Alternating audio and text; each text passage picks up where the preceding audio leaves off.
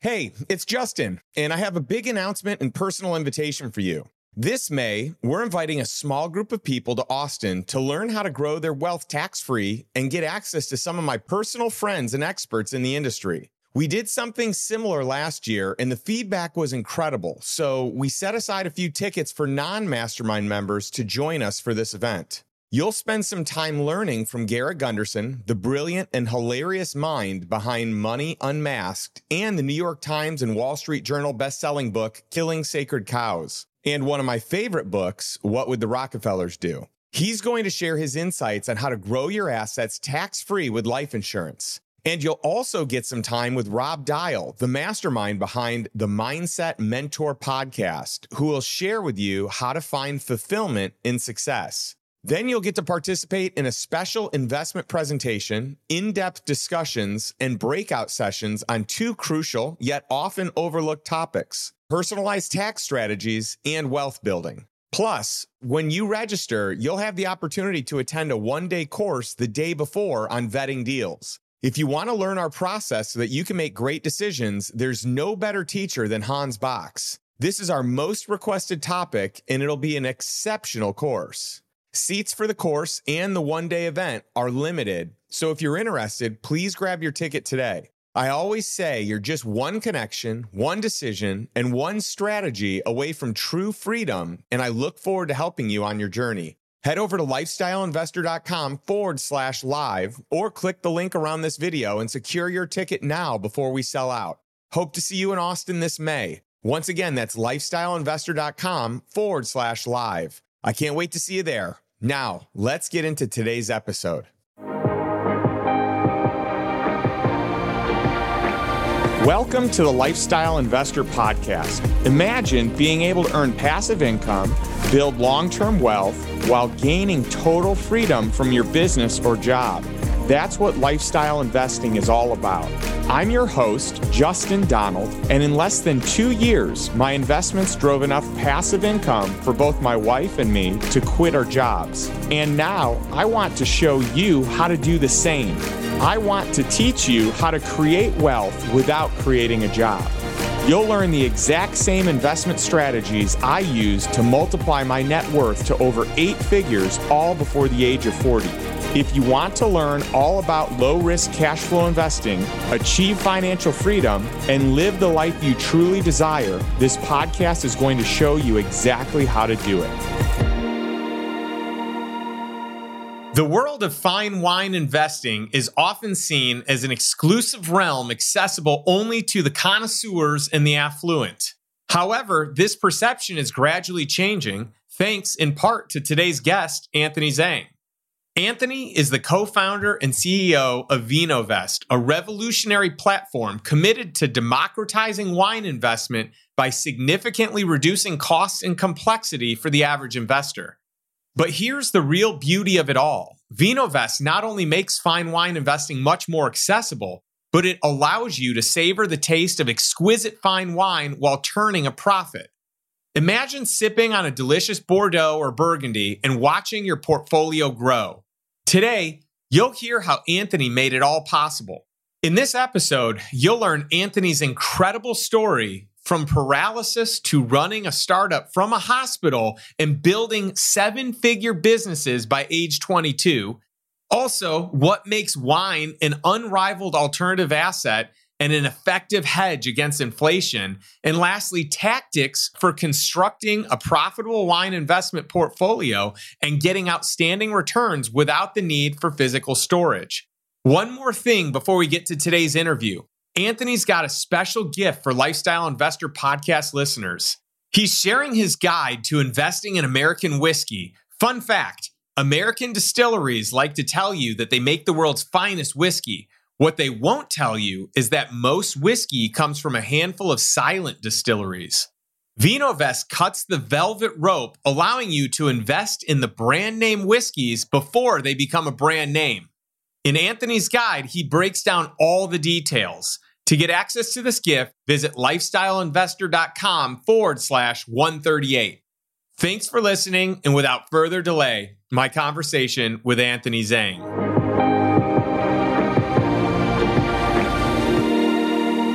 What's up, Anthony? Good to have you on the show. Hey, Justin. Always great to be here and chatting with you. It's been a while. Well, this is going to be a lot of fun. There's a ton that we can cover. Uh, you and I have been huge fans of wine and the wine world and wine by investment. I not too long ago had my sommelier on the show and we had just this epic trip. I mean, we've, we've been doing these really cool wine parties, but we had this epic trip to En Primeur in Bordeaux and went to like all the crazy parties, the great Gatsby esque parties that they throw and, and the who's who that you rub elbows with. I mean, it was a really cool experience in Bordeaux here. Uh, and so I'm, I'm excited to kind of tie a bow on all this wine stuff, all the wine investment opportunity, all the wine enjoyment, consumption. I've done several episodes on it, and I'm I'm really excited to wrap the wine sessions here with you. Absolutely. Well, that is one of my favorite topics. So excited to dive in and chop it up, Justin. Well, I'm curious how you got into wine. I'd love to just talk about that real quick before we go through the myriad of other business opportunities and expertise that you have. But let, us talk wine for a second and then let's go back in time because you've done very well as an entrepreneur and you have a Rolodex of people that most would they would just die to have on their speed dial as investors and as board members and as advisors in some way shape or form. Yeah, absolutely. Well, let's start with wine. So I was born here in the states but I actually grew up primarily in Asia. So I grew up in Hong Kong, in Beijing, and you know, in the early 2000s, that's when Bordeaux was becoming all the rage in China. So I just remember just hearing about, oh, wow, French wine, especially wine from Bordeaux, right? And you think of the great first growths, right?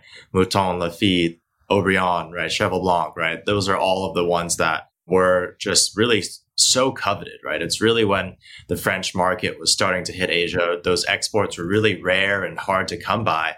And I always thought wine was really cool because of those reasons, right? It was like, wow, this is one of X many bottles that even made it into China this year, right? And once you drink it, that means there's X minus one left, which makes the remaining supply that much more coveted. And, you know, kind of forgot about it when I went through high school and, and beginning of college. But it wasn't really until I met my now wife who's a huge wine lover, by the way, that started rekindling my passion for wine. Right? We were huge foodies, going to nice restaurants, and with nice menus, right? You have nice wine lists, and just wanting to impress my wife, started researching. Right? I didn't want to be a fool and not know how to pronounce the right wine or the right pairing, and that passion kind of led to us taking our first trip to Bordeaux now nearly 10 years ago. And that's really when we fell in love. You know, we learned more about the agricultural element of it, the historical part of it, the family owned aspect of it. And then it wasn't until a few years later when I started my own wine collection that I became more acquainted with the secondary market, right? The the undeniable economic gain that you can have by owning and storing and collecting wine. Well, that's a great segue into what we're going to dive into today. And by the way, I feel so blessed to have had the privilege and opportunity to be standing and in and tasting wine from some of the most exclusive chateaus in the world. So you mentioned them Chateau Mouton Rothschild, Chateau Lafite Rothschild, Chateau Haut-Brion, and various others. Just it's such a an incredible experience to be standing in a place that has been producing wine since the 1500s in many cases since Napoleon himself was there on site drinking wine with the makers of some of these world famous chateaus. It's just, it's incredible to think about the history, right? Yeah. And that's really one of my favorite parts about wine is thinking about what was going on in the world, right? In, in 1957 or 1996, right? What was the world even like? Who are the winemakers there, right? And how many other previous owners and even exchanged hands for this bottle before it led to your dinner table. Mm. Well, I'm excited to dive into this more. Before we do, let's explore like the early years for you as you are figuring out that you are an entrepreneur. And I'm curious like what the season of life was where you figured that out and how did you know about the Peter Thiel Fellowship and that that existed and that you could have a shot at getting in there. And then what was the process like of actually being accepted? I mean, that's a big deal. Yeah, let's start there. So I went and did my undergrad at the University of Southern California in Los Angeles. And about two and a half months into my freshman year, I started what would become my first business, Envoy Now. So Envoy Now was an on-demand food delivery app for college campuses. What really made us stand out from the Postmates and the Grubhubs and Uber Eats of the world was that we were made for students and by students. So that meant that you couldn't even access the app unless you were geofenced into on campus or off campus housing. You needed the EDU email to even log in.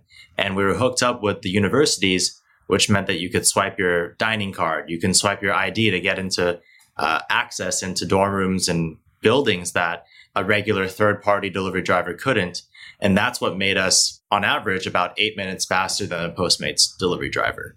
And if you know food delivery right, all that matters is if you're there faster than your competitor. Right? You want a hot burrito, not a cold burrito. So I had the great opportunity of pitching Mark Cuban my sophomore year. And there, both him and his executive producer, Mark Burnett, funded me on the spot. And that was kind of my holy shit moment of me being, holy cow, someone else valued my company at a million dollars. That was the biggest number I could even think of at the time. And what it did for me was it just gave me a lot of confidence because coming into college, I had always had the dream of eventually starting my own company. And that meant going to a good college, graduating in four years, getting good grades, getting a good job out of college, and maybe getting an MBA and then starting a business later. And even though I was having great traction and working a lot on Envoy Now, I never really saw it as like the thing to really dedicate my life to. And after getting that funding opportunity from Mark Cuban, that's what really gave me that confidence to really pursue it. And I was still contemplating whether I should take it full time or continue to be a student and run the business. And I got an email from the Thiel Fellowship. And at the time, I had no idea what the Thiel Fellowship is. It's a program run by Peter Thiel where he gives about 20 students a year $100,000 each personal grant into doing whatever they want. But the only condition is that they can't be enrolled in any sort of formal education. That meant I had to drop out of USC. It was a difficult discussion with my parents who were like, hey, just got on your own scholarship and now you're telling me you want to drop out. What's going to happen? Right. And was really, really lucky to have existing Thiel fellows talk to my parents, have the program talk to my parents, and they realize like, all right, now these are pretty successful kids. It's not just dropping out and having no plan. It's a really amazing network to be a part of.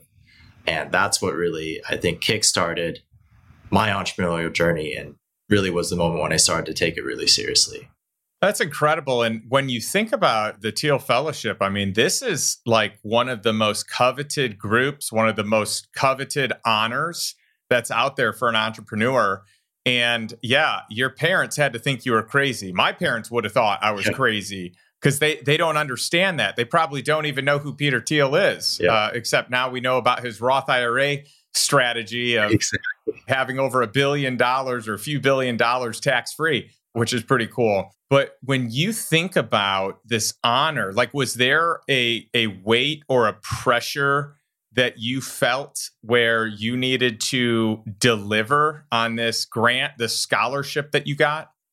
Absolutely, because it wasn't equity into my company, right? It wasn't just a normal investor entrepreneur relationship where it was mostly financial. This was him believing in me, right? This was a personal grant. I could have shut my startup down the next day and just wasted a hundred thousand dollars, right? So I felt a lot of responsibility to be able to spend it the right way, even more so than the capital that I raised through VC.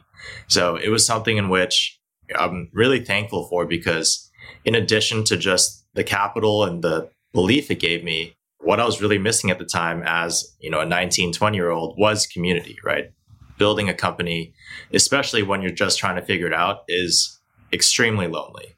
And I was able to talk to other people my age who were just trying to figure out as well. And they were building all sorts of cool things and, you know, being able to get together, solve problems together, be able to just really shoot the shit and be vulnerable as a founder because, you know, as you know, right? everything goes wrong and everything goes right all within a day. It's a huge emotional roller coaster. And having that support system was really crucial for me. What a great network to have. I mean, I talk all the time about how important your peer group is, how important it is to have mentors. and really like this level of access, this level of playing the game of business and life and thinking and education at a higher level. I mean, that's what you do when you open up your peer group to people that are playing in these different sandboxes, right? And, mm-hmm. and just the big leagues, right? And so you're thinking at a whole new level. I love it because it like mindset shifts happen like crazy because what is so big and crazy to think about for you or for me is like totally common for them. And so it, it gets this level of of growing expectations, growing understanding, like getting past this limited mindset and and really scaling to more of an abundant place and what's possible. And so that's been a game changer for me. I'm sure the Thiel Fellowship was exactly that for you. Yep. And you went on to scale this company and sell it in pretty short order, right? Yeah, although it didn't seem like short order, right? It was uh I was running the business for about 3 years at the point you know, we were at, I think, 15 college campuses nationwide. We had hundreds of thousands of downloads.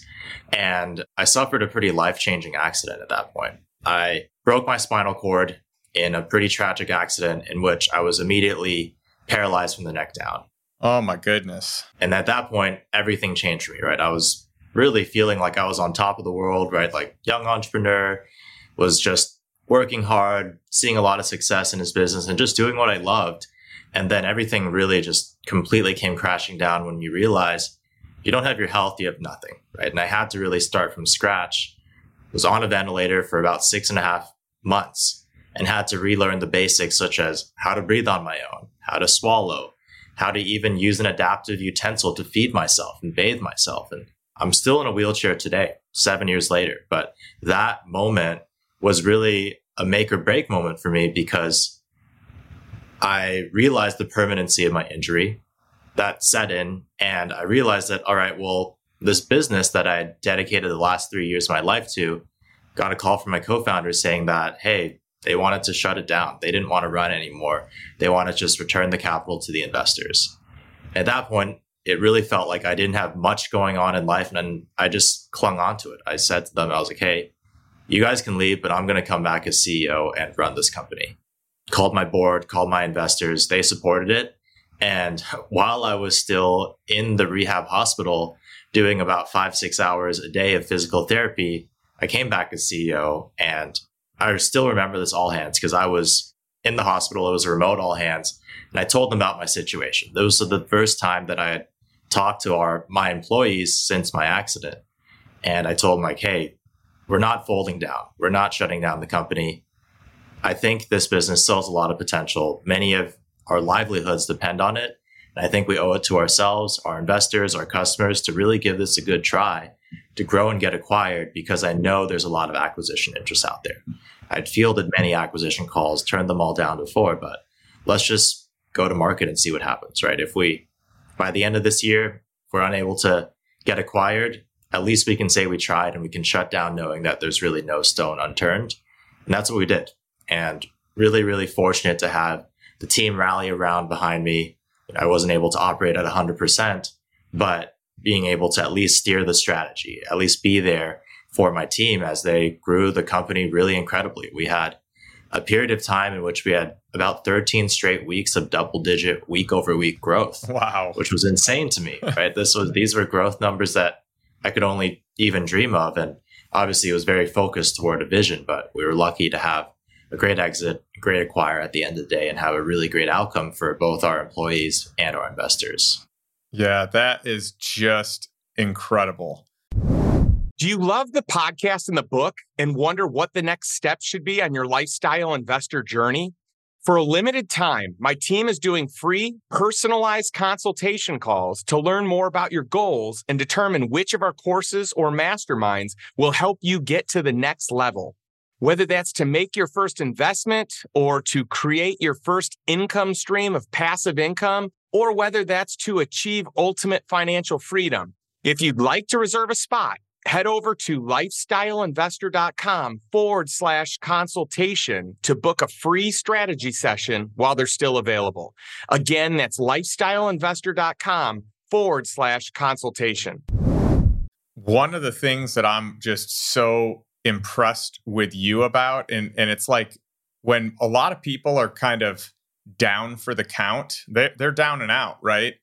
I always look for people that are going to find a way no matter what, no matter what great adversity lies in their path, that they're going to figure it out. Like that's the type of founder I want to invest in. Your situation is about as tough as any situation as I have ever heard. And so that gave me a lot of confidence as an investor. And I obviously have invested in one of your companies, which we'll talk about here today.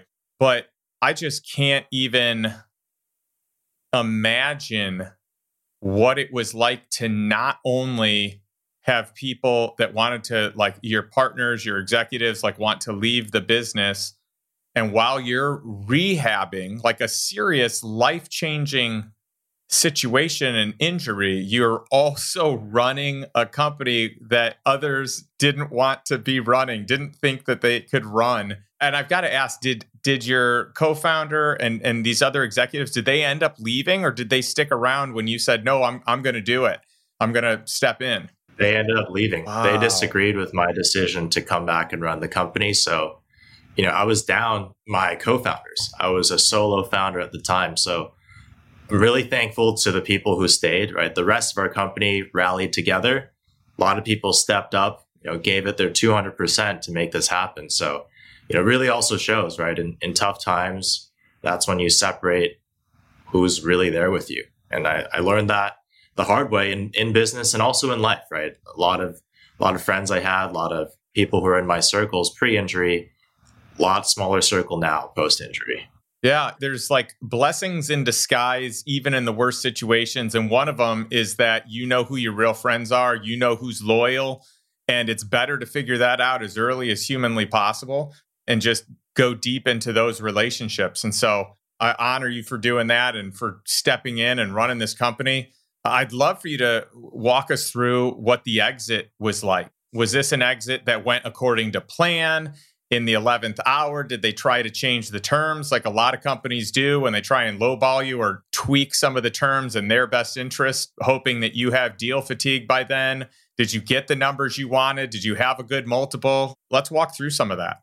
Yeah, absolutely. So, in this was to give everyone a sense of timeline, this was in 2016. So, there was a lot of consolidation happening in the food delivery space, right? It's a really kind of like a market grab, land grab type of business where if you're having the most delivery drivers, you have the most customers, that commands you to be able to go back to the restaurants and get the best margins, right? And it was really a race to zero when, say, an Uber Eats versus a Grubhub are both competing in the same town. And the only reason they're getting customers is by discounting their delivery fees, right? Or offering free fees or promos. So there's a lot of M&A activity happening. We had multiple bidders and at the end, I'd say in terms of acquisitions, it was it was quite smooth, right? The the CEO of the company who acquired us, very, very good terms on even till today. And he didn't change anything on us. He recognized wow. our value, right? And it wasn't the highest price. We had another company that was going to bid quite a bit above what he did. But I think at the end of the day, we wanted to retain the future of our employees in addition to preserving shareholder value. And we knew that with a larger company, they would just kind of chop the company up and not really retain what made Envoy now special in, in these college markets. Whereas the company that we got acquired by Joyrun, which is now a part of Walmart, you know, they understood what made us special, what made such a small player and a small lesser funded company in the large scheme of things, what allowed them to beat out the big the big players in a lot of these college towns that we were operating in. That's incredible. And when you did sell it, was there some form of an earnout where you stayed on and ran things? Was it a clean cut? What what did that look like? So I stayed on for exactly a year. So really to help with the transition, help to grow new markets and really integrate both the brand and the business model into the parent company. And that was also a very, very educational experience for me. Put take into the account that I started my company when I was 18. This acquisition happened when I was 22. I'd never really worked for anybody before, so that was a learning lesson for me as well. Having a manager, having a boss, and learning being able to do that, I think has also made me a better CEO and better manager today. Yeah. And so when you sold, you sold to a strategic. It's always good to sell to a strategic often. And it sounds like you could have had a higher price, but when you find the right group and it's a seamless effort and, and that relationship can be fruitful for years and years to come, it makes sense to figure out what to optimize. Do you optimize the relationship or do you optimize the the exit capital, right? And it sounds like you chose wisely on this one. Did you get the multiple that you were looking for? Was this a generous multiple? Was it below what you wanted, but it was an easy way out and an easy transition with this other company? What was that like? I would say, in terms of VC exits, right? It's not a VC level multiple, but it was definitely respectful. And it was something in which almost every single investor that backed Envoy now is an investor in, in VinoVest today. That's awesome. Well, and, and before VinoVest, you had another business, right? So you exited this business, Envoy Now, and then you started another company, Know Your VC, right? Yes.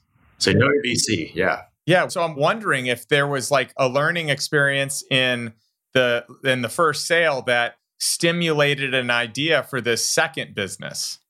So with the second business, it was really more of a nights and weekends project that got a lot bigger, a lot quicker than I thought it would. So this was a year after the acquisition. There was a lot of chatter in Silicon Valley in around mid 2017 about VCs who had just done some pretty horrific things, right? They were sexually propositioning female founders during the fundraising process. They were being racially discriminatory. And there was a lot of whistleblowers who had come up and told their stories. And this was all in the social climate. And for me as a founder, right, I'm a guy, I'm Asian. Fundraising is already hard, but thankfully I didn't have any of those additional hurdles to jump through. And when hearing some of these stories, I was honestly just really appalled. I was wanting to create a platform that could really have some more transparency for the funder and for the founder.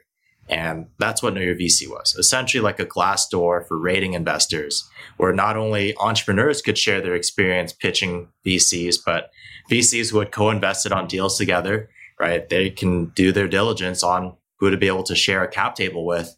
And then it developed into an ecosystem in which LPs who are looking at these VCs and general partners who are even pitching them, they were using that as a diligence tool as well. So this I think really just because of the social climate at the time and the chatter that was happening online, quickly ballooned into us doing you know, multiple hundreds of thousands of unique searches a month on the platform. We had tens of thousands of reviews submitted, and it ended up being a really useful tool. It was nothing that I thought was going to be my life's work or anything like that, but I wanted to just have it out and be there because it's a tool that I would use. It's a tool that all other founders would use, and I thought it helped to level the playing field a bit. Oh, I love it. And, and for anyone that is unaware of this, if you have not gone through the entrepreneurial space, if you've not tried to raise money uh, at an institutional level, you know, and had a Series A, had a Series B, one thing you should know is that not all VCs are created equal. Yeah. And you have to shop your VCs because there are some bad actors out there. There are some egregious deals being cut. There are some egregious terms that are in play and we experienced a horrible VC and a great VC in one of our businesses that we ended up getting VC funding from. And then you got to be careful because once they own a large part of the company, you do answer to them. Yep. In many cases, they own more than you own, you know, down the road. And there is truth to owning a smaller piece of a larger pie than owning a big slice of a small pie. But there are some covenants and some constraints that happen. And so I love that you built that because from personal experience, I can tell you I've experienced it in a very positive light and in a very negative light. And I have many friends that have horror stories of oh, yeah. the VCs that they worked with. Yeah, that could be a whole other episode, right? Sharing those horror stories. And I think also, right, something to note is the power imbalance, right? You're literally hand in hand asking for money for your business to survive.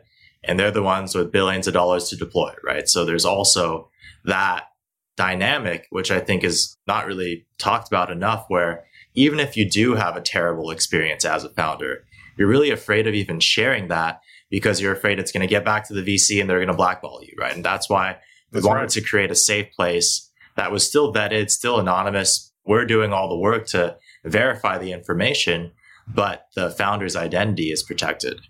That's right. You just raise money in your Series A. You don't want to get blackballed because you're going to need money most likely in your Series B Yep. and potentially beyond, right? And by the way, the other thing is uh, if you blackball some of these VCs, then they tell all of their uh, VC buddies, and it becomes a lot harder. So yeah, it's it is an interesting situation to be in as a founder and as a team that needs to raise money for your business to take it to the next level. If you're not bootstrapping. Exactly. Exactly. And by the way, bootstrapping can be a great strategy as well because you retain control of the company. It's probably just a lot longer of a play, and some people want to accelerate it by getting the capital in the door. So, truly, pros and cons to each strategy, and each strategy can be a great one depending on what your outcome is for your business. Yeah, and, and unlike the first business EnvoyNow in which we raised VC funding, Know Your VC was completely bootstrapped. We wanted to stay neutral, right? Not take VC capital in and then have potential conflicts of interest down the line when we're publishing content about that specific VC. So I've been on both sides of the table too. There's definitely a nice sense of freedom on the bootstrapping side, but you also have to deal with the cash constraints as well. Yeah, for sure.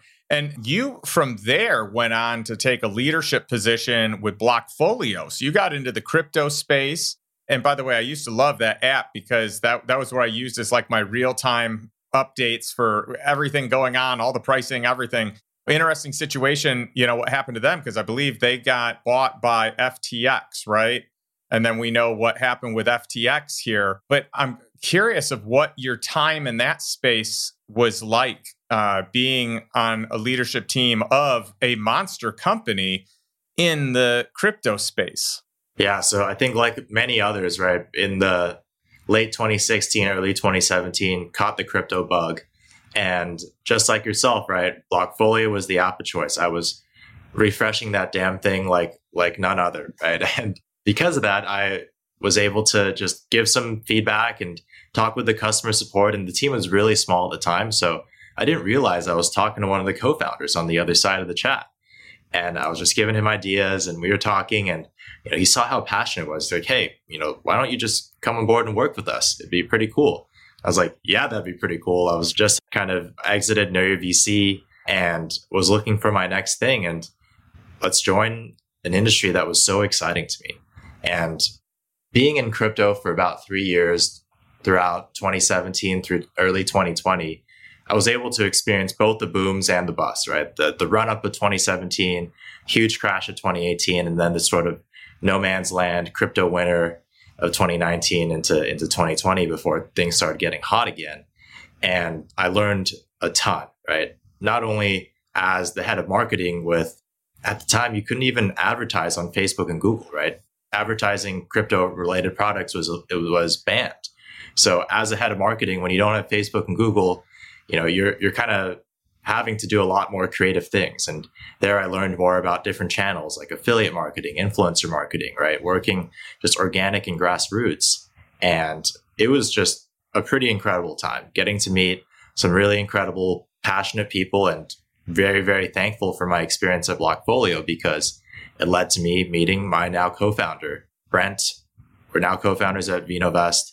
He was the head of design at Blockfolio. I was the head of marketing. So you know, we collaborated a ton. And there we developed our mutual working styles, our relationship and respect for each other. And then also, uh, turns out he loved wine too. So we got along pretty well in many different ways. Oh, I love it. So now we're fast forwarding to you stepping out on a limb to start your third business, and this one being VinoVest in the vino space, in the wine space. And early on, so I, I, believe I was amongst your first investors in your seed round when I first learned about you and heard your story and was totally impressed and blown away and knew that I wanted to be part of this because number one, I believe in investing in uncorrelated assets, which we can get into. And number two, I love the element of scarcity inside of those investments. So anytime you have a limited supply, uh, that often is going to influence demand. And then when that asset class is uncorrelated to the stock market, it gives a nice hedge as an overall piece of the portfolio. And so I saw this as a great play for me as an investor where I could invest in the company at the beginning. So that's more of the high risk investment, which for me personally, I really only do seed level investments and, and early stage investments from cash flow that happens through asset ownership. So I decided the riskier type of investment for me was going to be done with just a monthly distribution of cash. So that way, if it didn't go well, I wasn't eliminating the principal. I had already invested that into an asset. But then from there, I was able to take capital and invest it into unique wines and unique labels, vintages from all across the world, even though you guys are pretty selective on just the handful of chateaus and wineries, tenutas, depending on what part of the country you're in, right? Mm-hmm. So I, would love to hear some of your thoughts on that. Yeah, and I think that's a great place to start and in why even start VinoVest, right? I've been in crypto and you know, wine is probably the furthest thing from crypto if you think about it, right? One thing is less than 10 years old, the other has been consumed and enjoyed since maybe even 8,000 years ago, right? And the way that people make wine really hasn't changed since then. And I think what really united and connected the dots for me and made Brent and I want to take the leap was exactly your point the scarcity element, right? It's something that you can only, from a, a vineyard, right, only maybe make 100,000 bottles from this plot of land. Every single year, as somebody cracks open a bottle, enjoys it with their family, there's just one less and one less, right? And that makes the remaining supply that much more scarce, which pushes the prices up. And then there's also the maturation, the bottle factor, right? That's kind of the X factor in which wine actually changes over time. It doesn't really matter if a Bitcoin is just mined off the block or 10 years old. The Genesis Bitcoin, right? That's still fungible and the same. Wine appreciates and people do tend to put a premium on older wine. So with those two factors, just from an economics principle, it made a lot of sense to me. And I wanted to be able to get access to it. But looking at the existing options out there, I wasn't able to find an intuitive and tech friendly way to be able to efficiently deploy capital.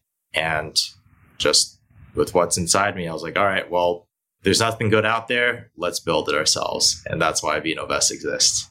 Oh, it's so cool. And so basically, what you did is you said, all right, we've got this uncorrelated asset class in wine. And, and again, just for clarity's sake, because I talk a lot about in the lifestyle investor mastermind, one of the things we always talk about is asset allocation and what do the billionaires do? What do the centimillionaires do? What do the wealthiest people in the world do to protect their portfolio? And one of the commonalities across the board. If you look at research from family offices, if you look at it from multifamily offices, single family offices, high net worth individuals, you will see that there are hedges in the overall portfolio. So, unlike most people, most Americans specifically who invest, they put the vast majority of their money in the stock market. The wealthiest people in the world put only about a quarter of their net worth in the stock market. So got about 25% and everything else goes in other areas. It might be real estate, might be private equity, might be fixed income, might be cash, cash equivalents. But then you start getting into some of the hedge funds, some private credit, and then you start getting into, for some people, it's currency. For some people, it's infrastructure. For some people, you can even delineate down on that private equity side into VC, but we can break it all the way down into other uncorrelated asset classes. Uh, so some people really like art.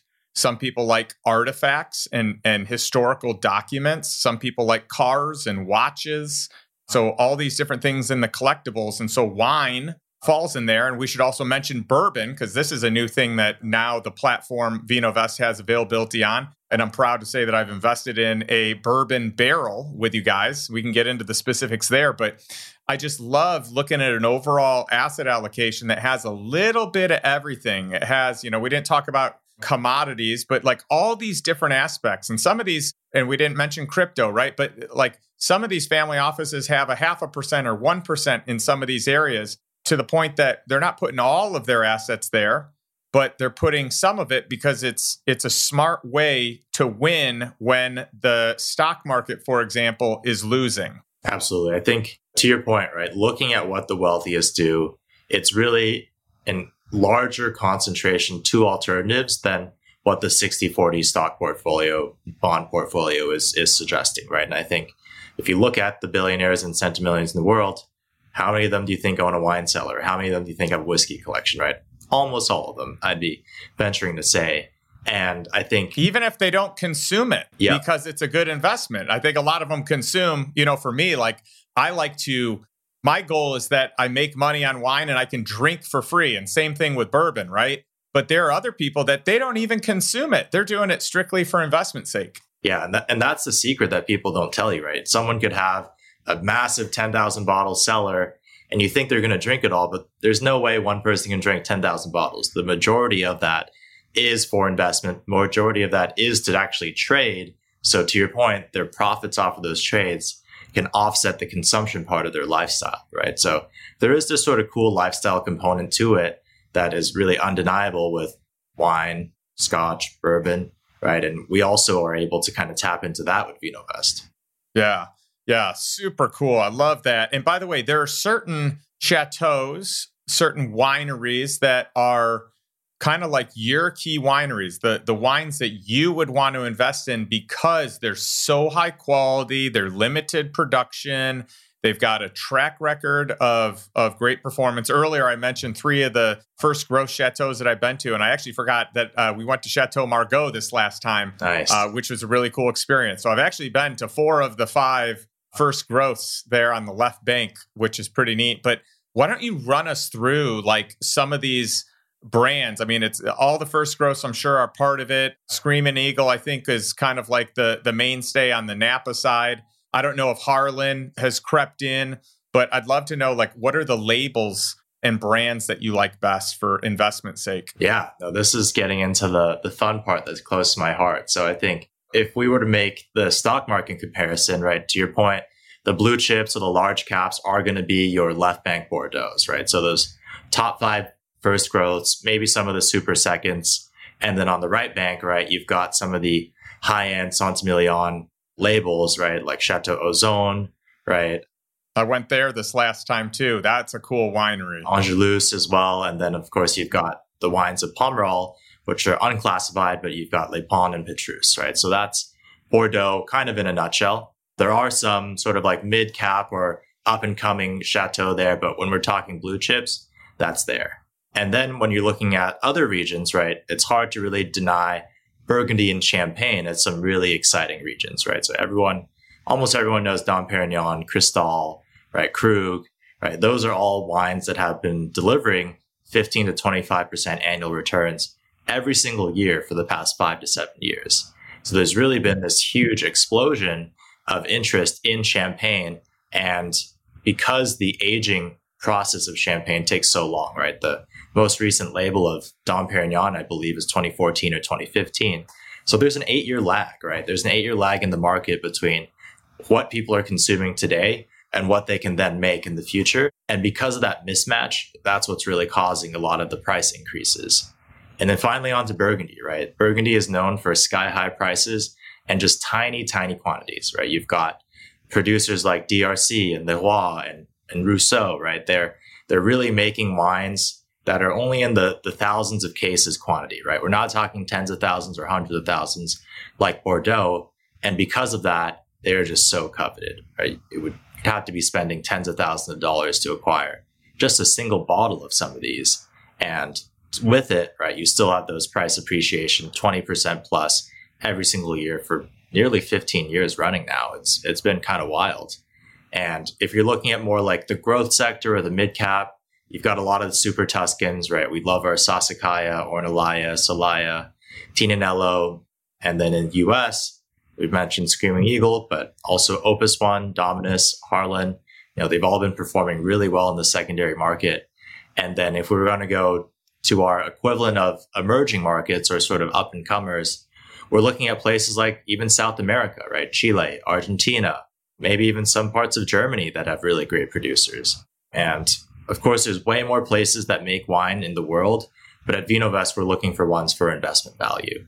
So I could go on and on for drinking wines, but I'd say when we're looking at the circle of wines that we would invest in and that we would recommend to a client, that top tier is, is still pretty small. You know, it's only a handful of these wineries and chateaus. Well, I've got a, a, fun story since you mentioned Leroy. And for those of you that don't know, there was maybe a family feud or family situation where the winemaker from DRC, Domaine de la Romanée-Conti, moved over to Leroy, started her own production and, and chateau there, and ended up becoming some of the best wine out there. And so my sommelier Mario and I, and you can check out the the episode to anyone listening now that wants to hear that session, which was really fun. We talked about buying wine futures, but we ended up getting our hands from a seller of some wine that they were selling this wine for like 200 and I think it was like 285 or 290 dollars a bottle. We bought 3 bottles of Leroy it turns out that it was from one of the only unclassified vintages that they ever did, and so these bottles were like three to four thousand dollars a bottle. And so we oh opened one on my birthday last year, which was really fun and it was delicious. But I, I got to tell you, I have never tasted a better wine than a high quality DRC. Uh, I mean, it is just some of the most spectacular wine in the world. It is delicious. And if you ever look at a menu, it will likely be the most expensive wine on that menu because it has such a great name and such a low production, which again speaks to the uncorrelated asset class and the you know supply demand constraints in the wine asset class, which is really cool. Yeah, wow, that's quite the return too. If you're going from uh, 300 bucks to 3,000, 4,000, you got a 10x return there as well. So that's also just shows, right, how incredible some of these returns can be if you sit on it and have the right labels and the right vintages and sell at the right time. Oh, it's it's unbelievable. And there's so much opportunity there because the reality is if you hold on to some of this wine long enough, you're going to make your money back. I mean, this is what I learned on the whole future side of things. You can buy wine at the cheapest price you'll ever buy it, getting allocation to wine futures, which is basically like this year, 2022 is a lower production vintage, which I like right out of the gates, and the wine tasted really good. So then to have the opportunity to be able to buy it at the lowest price, you can just sit on it for three, four, five years and sell it, and you're probably going to make 100% or more on your money. And that's the cool thing about wine is you don't have to be all knowing, you just have to be patient. Yep. Patience is really the name of the game, right? Because there's really nothing that's going to speed up or slow down the aging and maturation process, right? Time is time. And then you've got global consumption. And when you have brands that year over year is coveted and where the demand exceeds the supply, to your point, you just buy the right wine, sit on it, and you'll be really happy a few years down the line. Totally. And by the way, talk to us a little bit about bourbon because this is the new thing that you rolled out. And I was really pleased that you chose to roll out the bourbon barrels first with our mastermind. We got first dibs before this was ever public. Yeah. And I thought that was so cool that you did that for our lifestyle investors. Tell us a little bit about how that came into play and, and why you like bourbon as an asset class. Yeah. So, bourbon, I think, shares a lot of the same commonalities from a fundamental standpoint as wine, right? It's something in which you have to age it in the cask. And because every single year, right, you have what's called the angel share, right? There's a little bit of evaporation that happens in the cask. So if a brand new make was going to make 350 bottles of bourbon, probably by year two, year four, year six, maybe it's only 300 bottles, maybe it's only 250, right? It really depends on how it's being aged. And when you look at the prices at your retail store, right, a 10 year old age bourbon is just going to cost more than a five year old one because of that time and because of the decreasing supply. So, with our new whiskey offering, we're allowing people to be able to invest in not just bottles of bourbon, because once it's bottled, 10 years is 10 years. The real value accrual happens in the barrel. And it's nearly impossible for an individual to try to own and age a barrel by themselves which is why we're super excited to be able to offer this new level of accessibility and tap into what's a red hot market, right? We're seeing it. Every single bar now has got their, their bourbon special, their bourbon drink, and people are becoming much more attuned to that sort of craft and high end side of it too, rather than just picking off whatever's on the shelf and chugging it. Well, and you guys even have the opportunity to invest in Macallan, like one of the biggest name Scotch whiskey producers in the world. So it's neat that because of your platform, you're getting doors open to you that most people in the world are never going to have access to, right? Yeah, and that's the beautiful thing about, you know, this market is that even the world's largest or most you know most coveted producers, they realize for them it's still a working capital issue, right? If if Diageo has a cask of Macallan for, you know, say they know they're going to age it to 30 years, that's a 30 year expense where they have no cash flow and just expenses that they need to sit on. So we know that, all right, let's buy it for a few years. Our investors are very patient and we'll sell it back to them, right? And of course, they'll still have their markup when they bottle it and sell it and send it to the end consumer. So it's really a win win to be able to work with a lot of these distilleries and brands in helping them out with their working capital needs.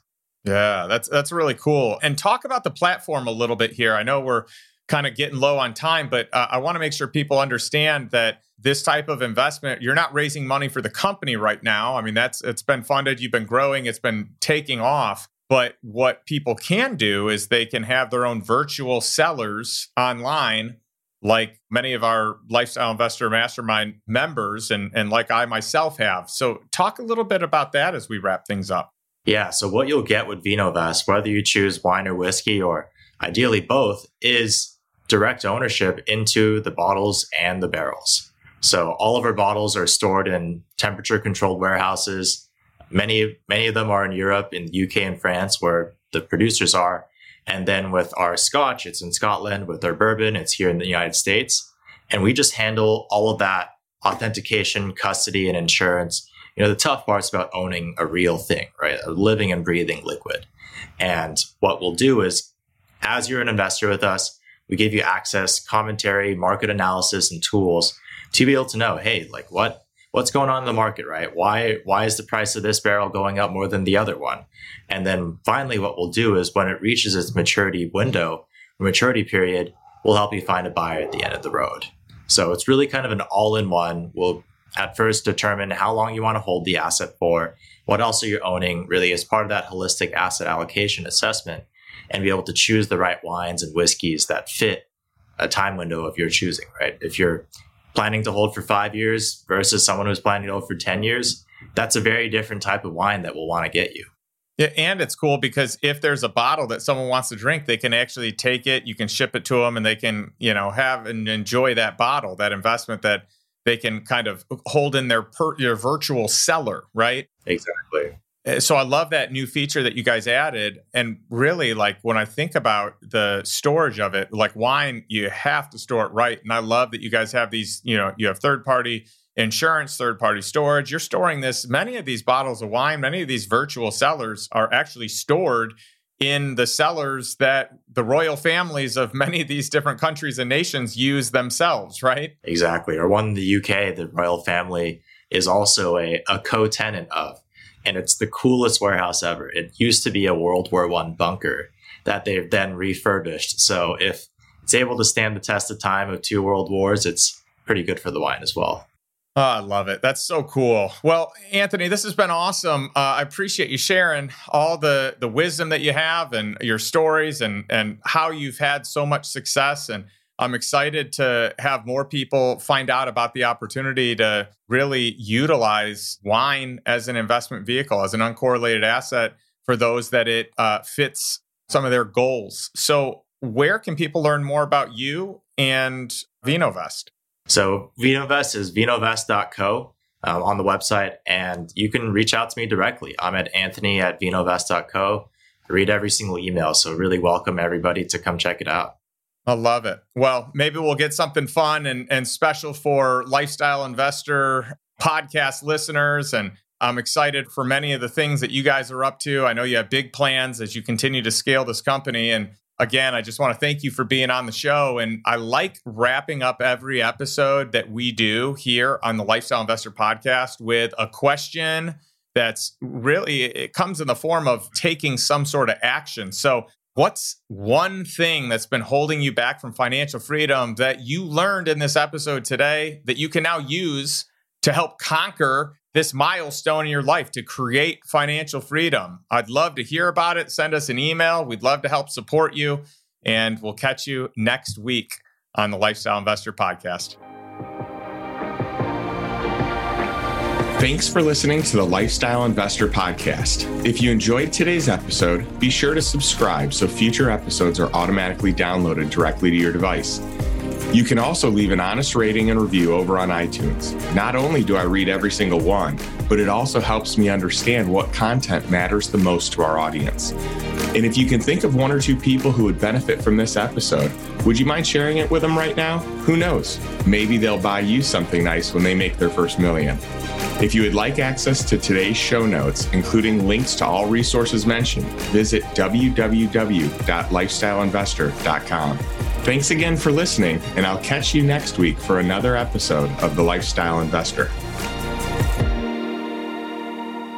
This podcast is being made available exclusively to financially sophisticated, high net worth individuals capable of evaluating the merits and risks of investments. The material presented in this podcast is not intended to be investment advice or to recommend the purchase or sale of any security, nor is it intended to be legal, accounting, or tax advice. You should consult with your legal, tax, or financial advisor in connection with any material discussed on this podcast. Past performance is not indicative nor a guarantee of future results. Certain materials discussed on this podcast may have been prepared by third parties, which have been obtained from sources that we believe to be accurate and current. However, we make no representation or warranty as to the accuracy, completeness, or currency of such materials.